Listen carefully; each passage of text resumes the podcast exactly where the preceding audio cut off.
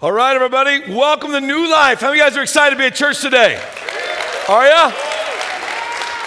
Man, so am I. So am I. Hey, look, my name's Jeff. I get the privilege of being the lead pastor here at this church. I'm just one of the pastors on staff, though. We have an amazing staff. Today, I am proudly wearing, you know, because I'm from St. Louis. So today, I'm proudly wearing the St. Louis Blues jersey for finally, for finally winning the Stanley Cup. And I know I live in a football state, but you just have to put up with me today, all right? That's the deal. Because the last time the Blues played in the Stanley Cup, I was six months old. They have never won it, ever. I have to support my hometown team today, okay? So you feel free. Wear your Husker jersey some other Sunday, all right? If you don't like, if you don't like the fact I'm wearing this and you think the pastor should be in a suit and a tie, I just want you to know a second reason why I'm wearing it. It's Father's Day, and I'm doing what I want.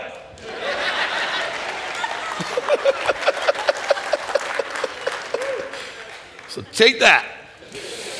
Oh, man, I feel so much better now. Somebody actually said, Have you taken this off since they won? Yes, I have. Okay to sleep because I don't want to wrinkle it. I don't want to wrinkle it. Okay, all right. Anyways, let's get down. Let's get down to like what we're really here for. One of the things that I want to make sure that everybody at our church knows about is the Global Leadership Summit. The Global Leadership Summit is an event that we host here. It's hosted around the nation. Actually, it's hosted around the world. Uh, why do we do the Global Leadership Summit? We do it because it fits the vision of our church. The vision of our church, one of the reasons that we exist, just one, is to raise up the next generation of leaders. Uh, th- that, could be, that could be anybody, though, at any age. It's just preparing us to be the best version of ourselves that God created us to be. We believe at New Life that every single person has influence. Some of you in the past years, you have not taken advantage of the Global Leadership Summit, both here at Kearney and those watch, watching right now at our North Platte campus live, which, by the way, hi, everybody. We got some good hockey fans out in North Platte, by the way. So I know that. So, all right. Um, but we host the Global Leadership Summit at both campuses, and some of you guys just haven't taken advantage of it because you're not a leader, or at least you don't think you're a leader. You're not the manager where you work, you're not the business owner, right? You just don't see yourself as the leader. And so you've been kind of shying away from this. And you've been thinking to yourself, like, $89 invested into this, which is the sign up rate right now. Uh, you know, like, am I going to get anything from this? I just want you to know today one of the reasons why I want the Global Leadership Summit here at our, our church, at both of our campuses right now, and soon to come in Ogallala, is I believe every single one of you has influence. You have influence in some area, in some capacity. It doesn't matter what your age is, there's always a way to grow and become greater at your influence. And so I want every single one of you to really seriously consider signing up for the Global Leadership Summit. Invest into your life, right, so that you can be the best that God designed you to be. And who knows what God will do with that? God has a plan. He has a plan. But I wouldn't be offering this thing to our church if I didn't think that it met the needs of many of you. And I believe that it does. So please jump in and sign up. Hey, today in our series, King Me, the King Me series have been looking at David, King David, out of the Old Testament.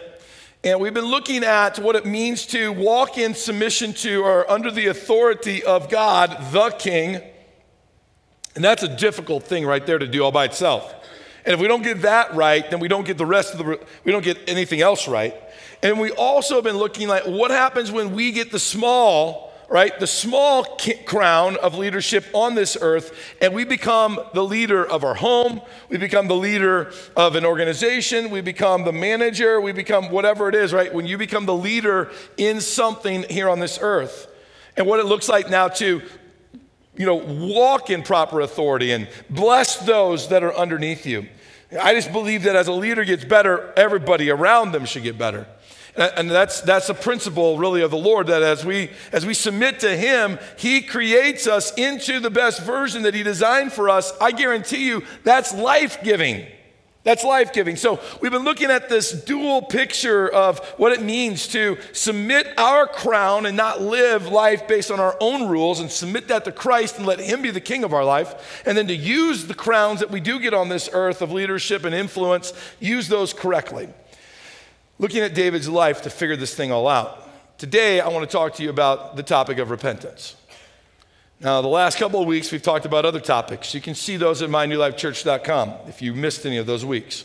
Today is repentance.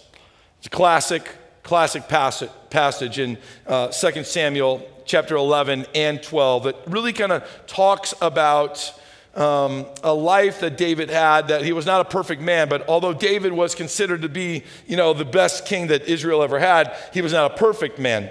And we see in this passage where David, he sins and he falls flat on his face, and then what it looks like for him to pick himself back up. But to get into this story, I really want to start with, you know, chapter 11, verse 1. It starts in a very interesting manner, and I want you to see it. Here's what happens.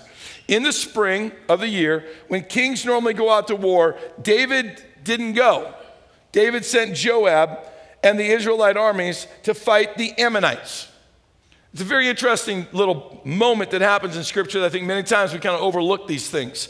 David is the king. Kings go to war. David is a warrior. David is an advanced warrior. David has a lot of victories on the battlefield. David knows a battlefield. David decides, I'm not going this time when kings normally do it. David abandons his purpose and his mission as the king. And the minute that he does that, he starts finding himself walking into a uh, season of trouble. That will, that'll be the same thing that will happen for you and me. When we abandon our God given mission and our God given purpose, is the moment that we start watching sin have its dominating effect in our life. Let me give you some examples. When a father stops coming home to his mission and his purpose after work every day to love his wife and to lead his kids, to take care of his home, when that father abandons that purpose and that mission and starts going to the bar every single day, I guarantee you sin starts to dominate. When a teenager, when a teenager stops living out their God given purpose and mission and stops honoring their parents and starts doing things behind their back, that's when sin begins to dominate. Here's another one. When a mom, when a mom stops communicating with her husband, and instead she starts sharing personal and intimate information with another man in social media, over coffee, on the phone, that's the moment when sin starts creeping in and begins to dominate. Whenever we abandon our mission and our purpose, it's when sin starts taking its greatest effect on our lives. And this is what David experiences in his life. So let's get back to the story. The Bible then jumps in and it says this no joke, this is verbatim. In the evening, David got, got up out of his bed. In the evening, we're not talking nights. We're not talking midnight, three o'clock in the morning. We're talking in the evening. What do you consider to be the evening? Right? Five, six, seven, eight o'clock at night. David's getting out of bed at this time. Okay, now let's just hang on for a second. Like, what does that tell you about how far he's abandoned his purpose and his mission? He's sleeping in the evening now. Like he has no other thing to do, so he's just laying around. And the Bible says it was at that moment that he gets up and he goes up onto the rooftop and he starts walking around on the rooftop. And lo and behold, he looks down and he sees this woman by the name of Bathsheba, and she's actually bathing. Now, I find that kind of be funny, actually, by the way.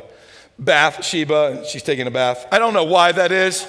I don't know why the Bible does those things. God does that, but it's just there, okay? So here she is, and David is like locked on lust begins to course through his veins, he goes and finds one of his servants. He says, Bring me that woman. The woman comes over to the palace that night, by the way, and he wines her, dines her, and ends up having sex with her. A few weeks later, David finds out from Bathsheba, hey, by the way, sends a message to King David, I'm pregnant. David thought to himself, look, since I'm not out doing what I'm supposed to be doing, Maybe I can just have this one night fling and everything will be okay.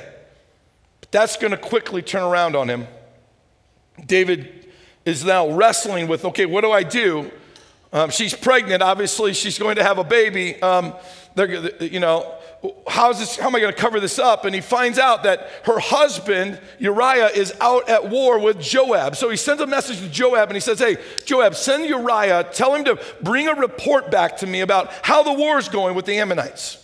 But David's real intention is this I want to get Uriah back here. I want him to lay with his wife, sleep with his wife, have sex with his wife, so that when she gives birth, Uriah will believe the baby was his, right? And I will be scot clean and I won't have to worry about my sin anymore. So he tries to cover it up. So Uriah shows up, but to David's surprise, Uriah is a man of great honor. So Uriah gives the report and then basically says, How else can I serve you, king? And David's like, Well, why don't you just go home? You know, go home to your wife. Take a little R&R. And Uriah goes, How in the world can I take some R&R in a moment like this? When men that are fighting with me and for me are dropping at both sides of me and we're sleeping in tents, how can I, in the midst of that, go home and lay with my wife? So David, David's like, to his surprise, he's like, oh my word, what's gonna happen now? So Uriah goes out and he sleeps at the steps of the palace. So now David's like, wow, what am I gonna do? So the next day he says to Uriah, hey, look, you know, you might as well stay for a couple of days. And he eats with him and he dines with him. The Bible says that David even gets Uriah drunk.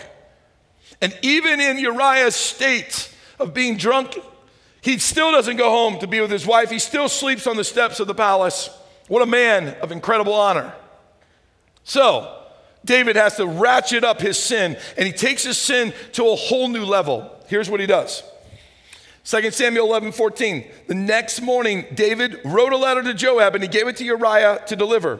The letter instructed Joab station Uriah on the front lines where the battle is fiercest, then pull back so that he would be killed.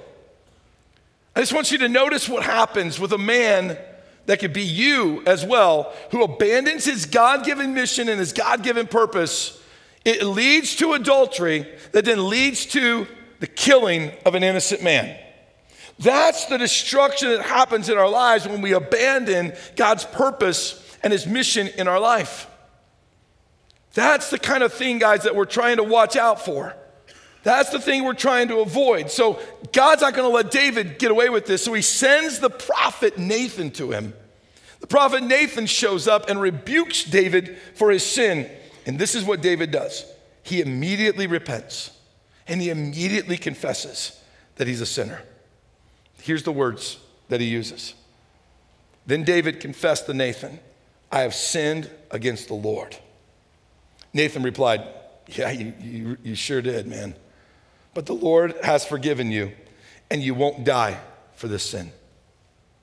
Repentance brought immediate forgiveness.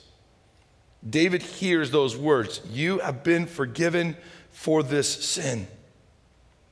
But, guys, the consequences of the sin we're to live on. I find it, but no mistake, that these words are used by the prophet Nathan. You, you won't die for this sin. That just tells me this that was one of God's options. Sin has consequences, and those consequences can be grand. So, what do we do? Well, repentance is this taking off your crown, laying it down, humbling yourself before God and admitting the fact that you failed God and His law and asking for His grace to be in your life. That's what great leaders do. Great leaders are able to repent here on this earth, even to, their, even to their people that they work with. But great leaders recognize when they blow it, they turn back to God and they say, God, I have misused my leadership. I have manipulated others with my leadership. I've made decisions that have abandoned your, your purpose. I've made decisions that have broken your law. I have done things and said things that have gone against the grain, God, of what you empowered me to do. That's what great leaders do. And we're going to get a snapshot into the behind the scenes. We're going to kind of go backstage with David for a minute because David went on to write about what he was feeling what was going on in his mind, how he was dealing with the conviction, how he was dealing with the repentance of this moment in Psalms 51. In Psalms 51, David gives us this instruction of what repentance actually looks like. And I want to use what David can teach us so that we can apply true repentance to our lives. We can take off the crown, we can let God be the king. We can use the crown of leadership on this earth in a healthy way. Here's what David teaches us. First, he says this that repentance is for sin against God. Like the very first words that David utters out of his mouth to the prophet Nathan were these words I've sinned against God. Now, you and me, man, we kind of get wrapped up in the story a little bit. And we're like, well, yeah, but you committed adultery. you know, against this woman and, her, and the husband, and you killed the man. Like, there's got to be something that happens this way, right? Yeah, yeah, there is. There is a healing that needs to happen this way. But first, the first move is not this way. The first move is toward God. I want you to listen to the way that David said this in Psalms 51. Starting in verse 1 Have mercy on me, O God because of your unfailing love, because of your great compassion, blot out the stain of my sins. Wash me clean from my guilt. Purify me from my sin. For I have recognized my rebellion. It haunts me day and night. Against you and you alone have I sinned. I have done what is evil in your sight. Um, you will be proved right in what you say, and your judgment against me is definitely just. You can kind of like you can sense David carrying the weight, right, and the gravity of his sin. You can, you can see how he's recognizing, I've sinned against you, God. He uses words like, blot out the stain of my sin. Knowing that God's looking down and he sees the stain on David. He doesn't see David, he sees the stain of his sin on him. That stain would only be something that God would see, not something necessarily that man would see. David's the king. He also says this God, I recognize my rebellion. My rebellion is only to one thing, it's only to you. So I'm recognizing my rebellion and my sin is to you. And then David just flat out comes out and he says this Against you and you alone, God, have I sinned. See, guys, it's vital for you and me that repentance has to start with an understanding, a gravity of understanding that recognizes that when I sin, whether it's small or it's large in our eyes, it's equal in God's eyes, but it's against God first and foremost. If you want to live a healthy life before God, if you want to be able to lead right before God, then you've got to recognize your sin is directed and it's against one authority and one authority only, and that is God and His authority. That's where it has to start. David also knows this, though, that his sin, even though his sin was forgiven, that there was, it was going to come with a price of God's judgment. And that's why David even used the words like, Your judgment against me, God, it's going to be just. So you need to know this. True repentance will bring forgiveness of your sins, but the consequences of our sins will remain. This is what happens. I want, I want, you to even listen to what happens to David. David finds out in verse 13 of 2 Samuel 12, all right, great, my sins are forgiven. This is awesome. But in verse 14, here's what he finds out. Nevertheless, because you have shown utter contempt for the Lord by doing this sin against Bathsheba and against Uriah, your child's going to die. David was taking Bathsheba in as his wife. That was his earthly ownership of this moment. I'll raise this child, but God says, you know, because of your sin, there's going to be a consequence. And the consequence is this you are not going to be raising that son. I, I want you to notice this, please. Lock this inside of your heart because the enemy will use it to destroy you. So remember this never mistake the consequences of your sin as a lack of God's forgiveness. Never mistake those two. God, God will completely forgive the man and woman that repents, but there's a consequence to our sin that still has to be lived out. And sometimes people are like, I had to live out this consequence. Like, God, you're against me. No, your sin is against you.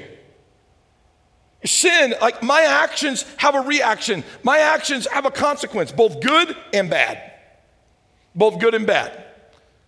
Same thing happens with our sin. So, guys, never mistake that even though you have to walk through the consequence of your actions, that doesn't mean that God hasn't forgiven completely. God forgives completely.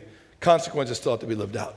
So, your sin, you need to remember, right, that your sin is a violation against God. So, repentance first goes to God. That's the first thing David teaches us. Here's the second thing, though. He says this that repentance heals the separation caused by sin. the thing that the next thing that really stands out is that there's a there's a travesty that takes place in sin because it separates us from a holy God. Sin moves me this way, God doesn't move. God's stable, God's righteous, God's pure in everything and in all ways. But sin separates me. It's like driving a wedge into a piece of wood to split it into smaller pieces. Sin is that wedge and it gets driven in to separate me from God. I want you to listen how David how David's repentance he recognized his separation from God and how badly he wanted to get back into a closeness in a relationship with God. Listen to what David said in Psalms 51 now in verse 7. Says this, "Purify me from my sins and I'll be clean. Wash me and I'll be whiter than snow. Oh, give me back my joy again. You have broken me. Now now let me rejoice." Don't keep looking at my sins. Remove the stain of my guilt. Create in me a clean heart, O God. Renew a loyal spirit within me. Do not banish me from your presence and don't take your Holy Spirit from me. Restore to me the joy of your salvation and make me willing to obey you again.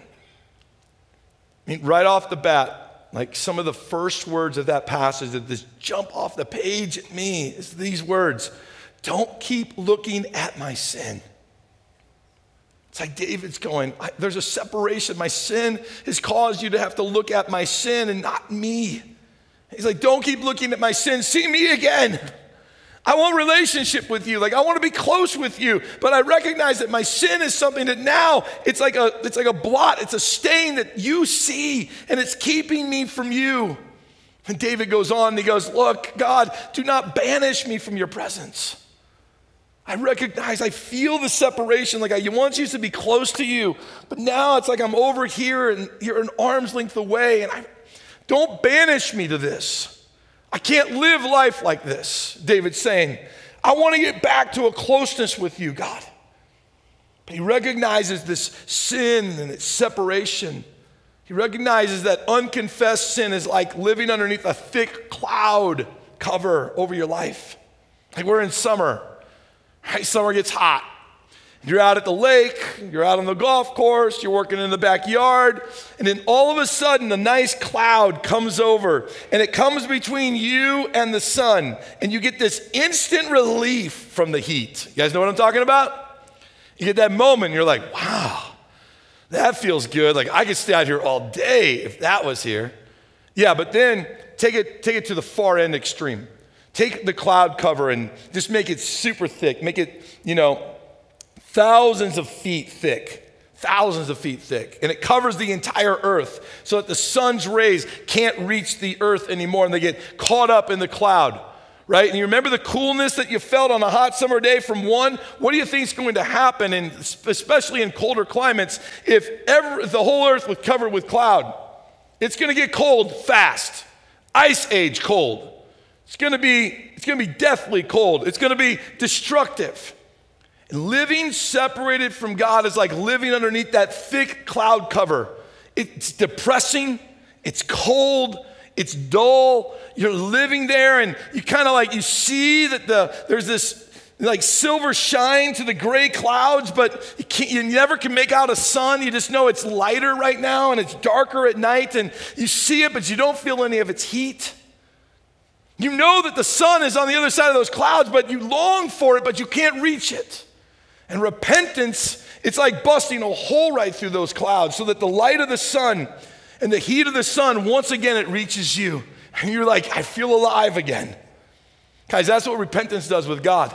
It's like it busts that cloud cover. And once again, this banishment that you felt, the separation from God because of your sin that you felt, once again brings you close to Him. And You feel the warmth of His embrace.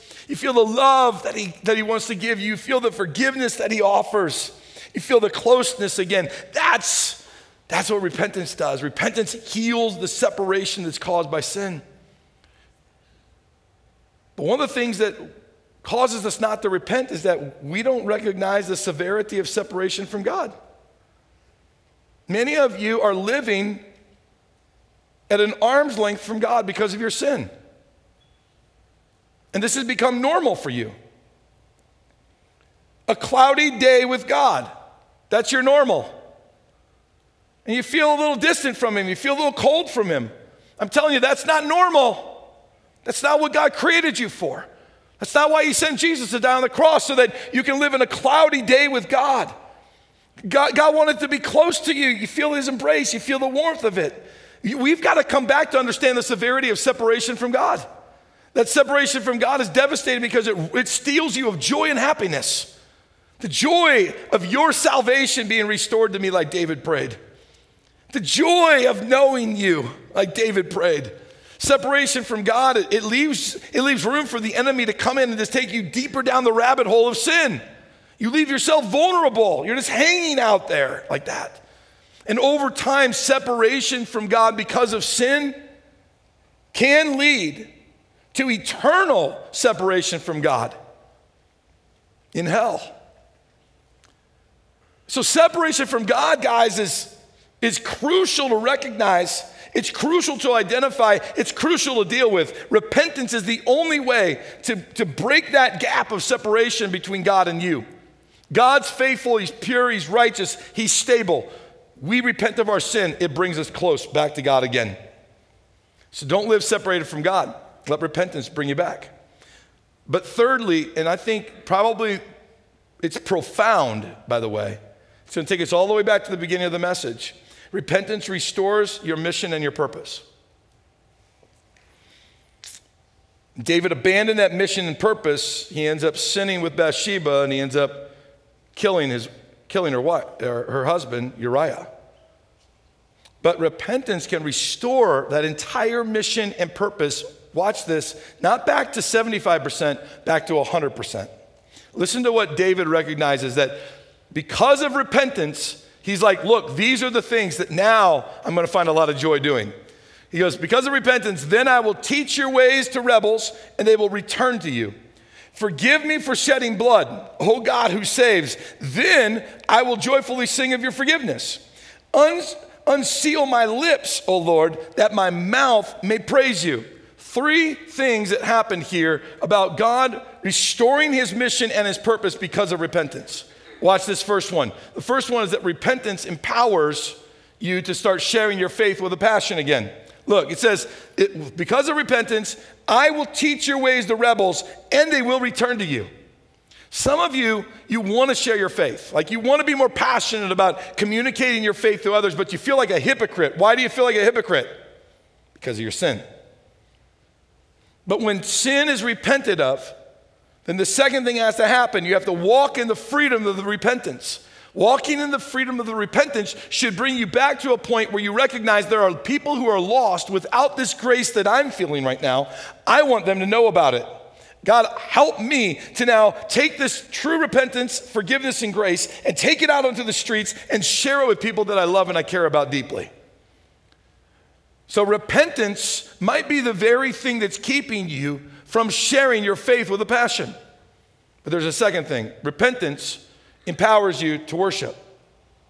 David uses these words. He goes, Because of repentance and your forgiveness, God, I will joyfully sing of your forgiveness. Joyfully sing. Some of you, like you come to church, you, you listen to our message Sunday after Sunday, and then we go into that singing worship time, and you clam up and you become stoic.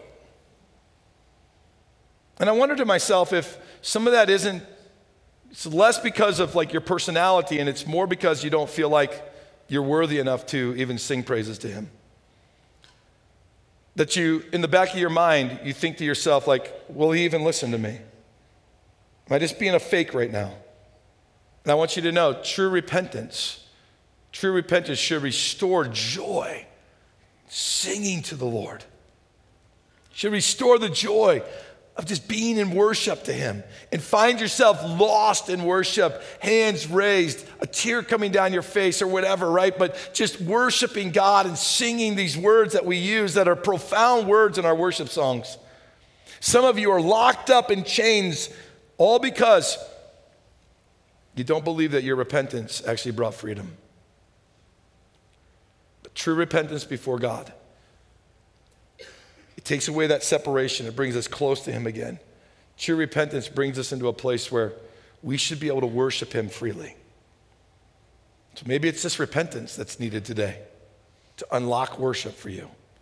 One more thing, though, that's restoring mission and purpose. Repentance empowers you to do something, empowers you to pray again. Because of repentance, David says, right? Then here's what will happen You'll unseal my lips, O Lord, that my mouth may praise you again. I'm just using that praise you again just to bring it into prayer again. For some of you, you desire prayer with God, but you never find yourself there. And one of the reasons why you don't find yourself there is because there's this sin separating you from God. I, I, I want to see you walk in all three of these missions and purposes that repentance brings. I want to see you walk with, you know, worship to the Lord that brings joy. I want to see you pray again that makes your, it unseals your lips and it just, you find this oneness with God. I want to see you walk out of these doors with such a joy of understanding the grace that comes from the forgiveness that happens with repentance that you just go out the door and you just want to share faith with people. You just want to tell people about Jesus. I want to see that for you. So, where does it start? Should start with you, the exact same place that really kind of was driving David's heart throughout this entire prayer in Psalms 51. It's found in verse 10 Create in me a clean heart, O God, and renew a loyal spirit within me. That's where we start. It's us coming to God right now, and all of us saying in our own unique way, God, create in me that kind of clean heart. Help me to see myself in that clean way so that my worship will come alive, so that my prayer life will come alive again, and so that I can go out and share the goodness of your grace in my life with others. Guys, that's where it starts. And I want to encourage you in just a moment to stand with me and start that prayer. God, create in me a clean heart and renew a loyal spirit before you. Why don't you stand with me and let's pray? Jesus, because you gave your life on the cross, because you died and you rose again. We can come to you with a heart of repentance, a, a desire to turn 180 degrees away from what we have been living and going and doing and return back to you. Because of your grace and the power that you brought to break the curse of sin, we have the opportunity to repent and find freedom. I pray for this congregation right now in Jesus' name.